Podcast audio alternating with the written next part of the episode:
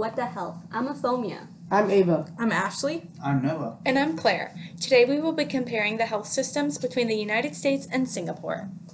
I'll start us off with discussing how integrated programs and policies have shown promising results both in the U.S. and Singapore to improve healthcare services for individuals as well as communities as a whole.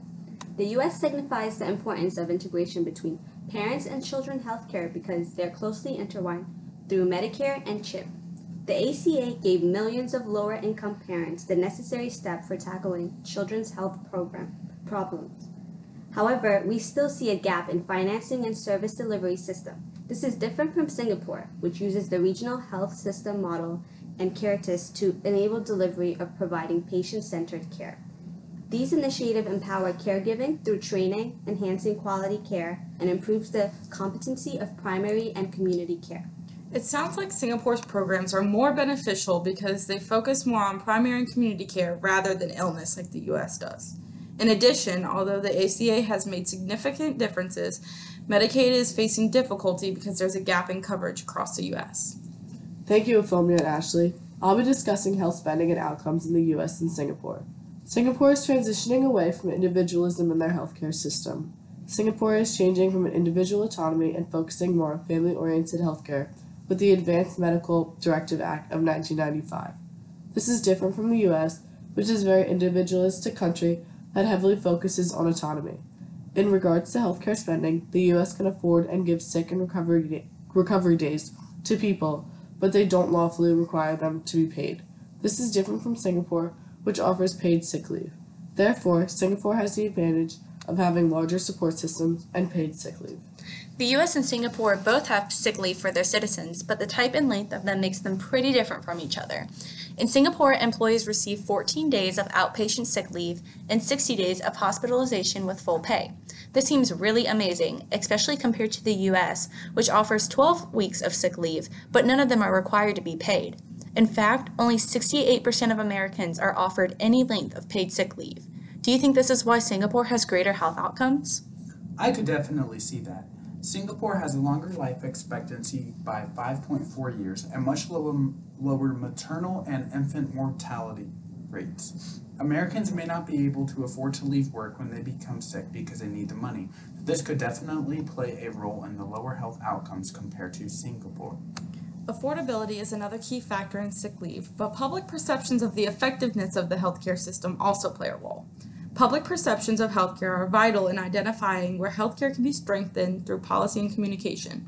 Singapore's total health expenditure as of 2015 was 4.3% of their GDP, while the U.S. is sitting at an overwhelming 16.8%.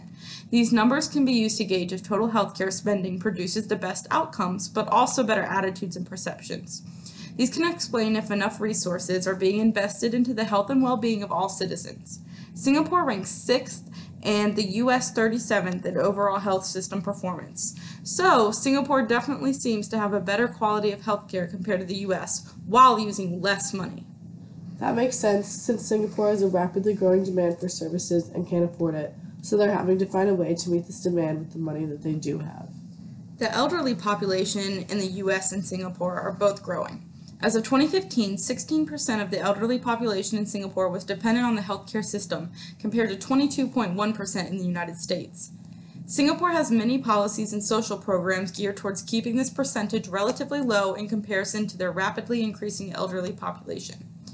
Currently, 25% of Singapore's population is 65 or older, and this is projected to double by 2030. This will bring unique challenges to the country, but Singapore takes its aging population very seriously. It's taking an active approach to addressing their needs through social policy, management of everyday life, lifelong learning, urban planning, intergenerational harmony and respect for seniors, and other national measures. With the dramatic increase in the population of those 65 and older, it is no surprise that there is also a rise in chronic illness. In Singapore, older adults with 3 or more chronic illnesses at an all-time high of 37%. Some main chronic diseases that they are facing are high blood pressure, high cholesterol, cataracts, joint pain, arthritis, and diabetes. In the U.S., older adults with 3 or more chronic conditions is at 50%. Chronic disease is in the United States accounts for 75% of healthcare spending, which averages to about $5,300 per person annually. Both countries have a strong prevalence of chronic illness in the older population, which has strong economic implications.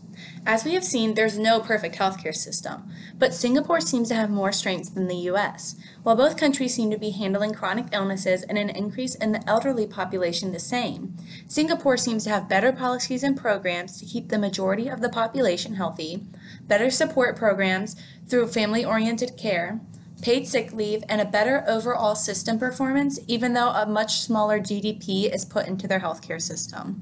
Therefore, I think it's safe to say that Singapore's system is better than the US. Let us know what your thoughts are. Do you agree or disagree? Thanks for tuning in. Stay healthy and go Dukes!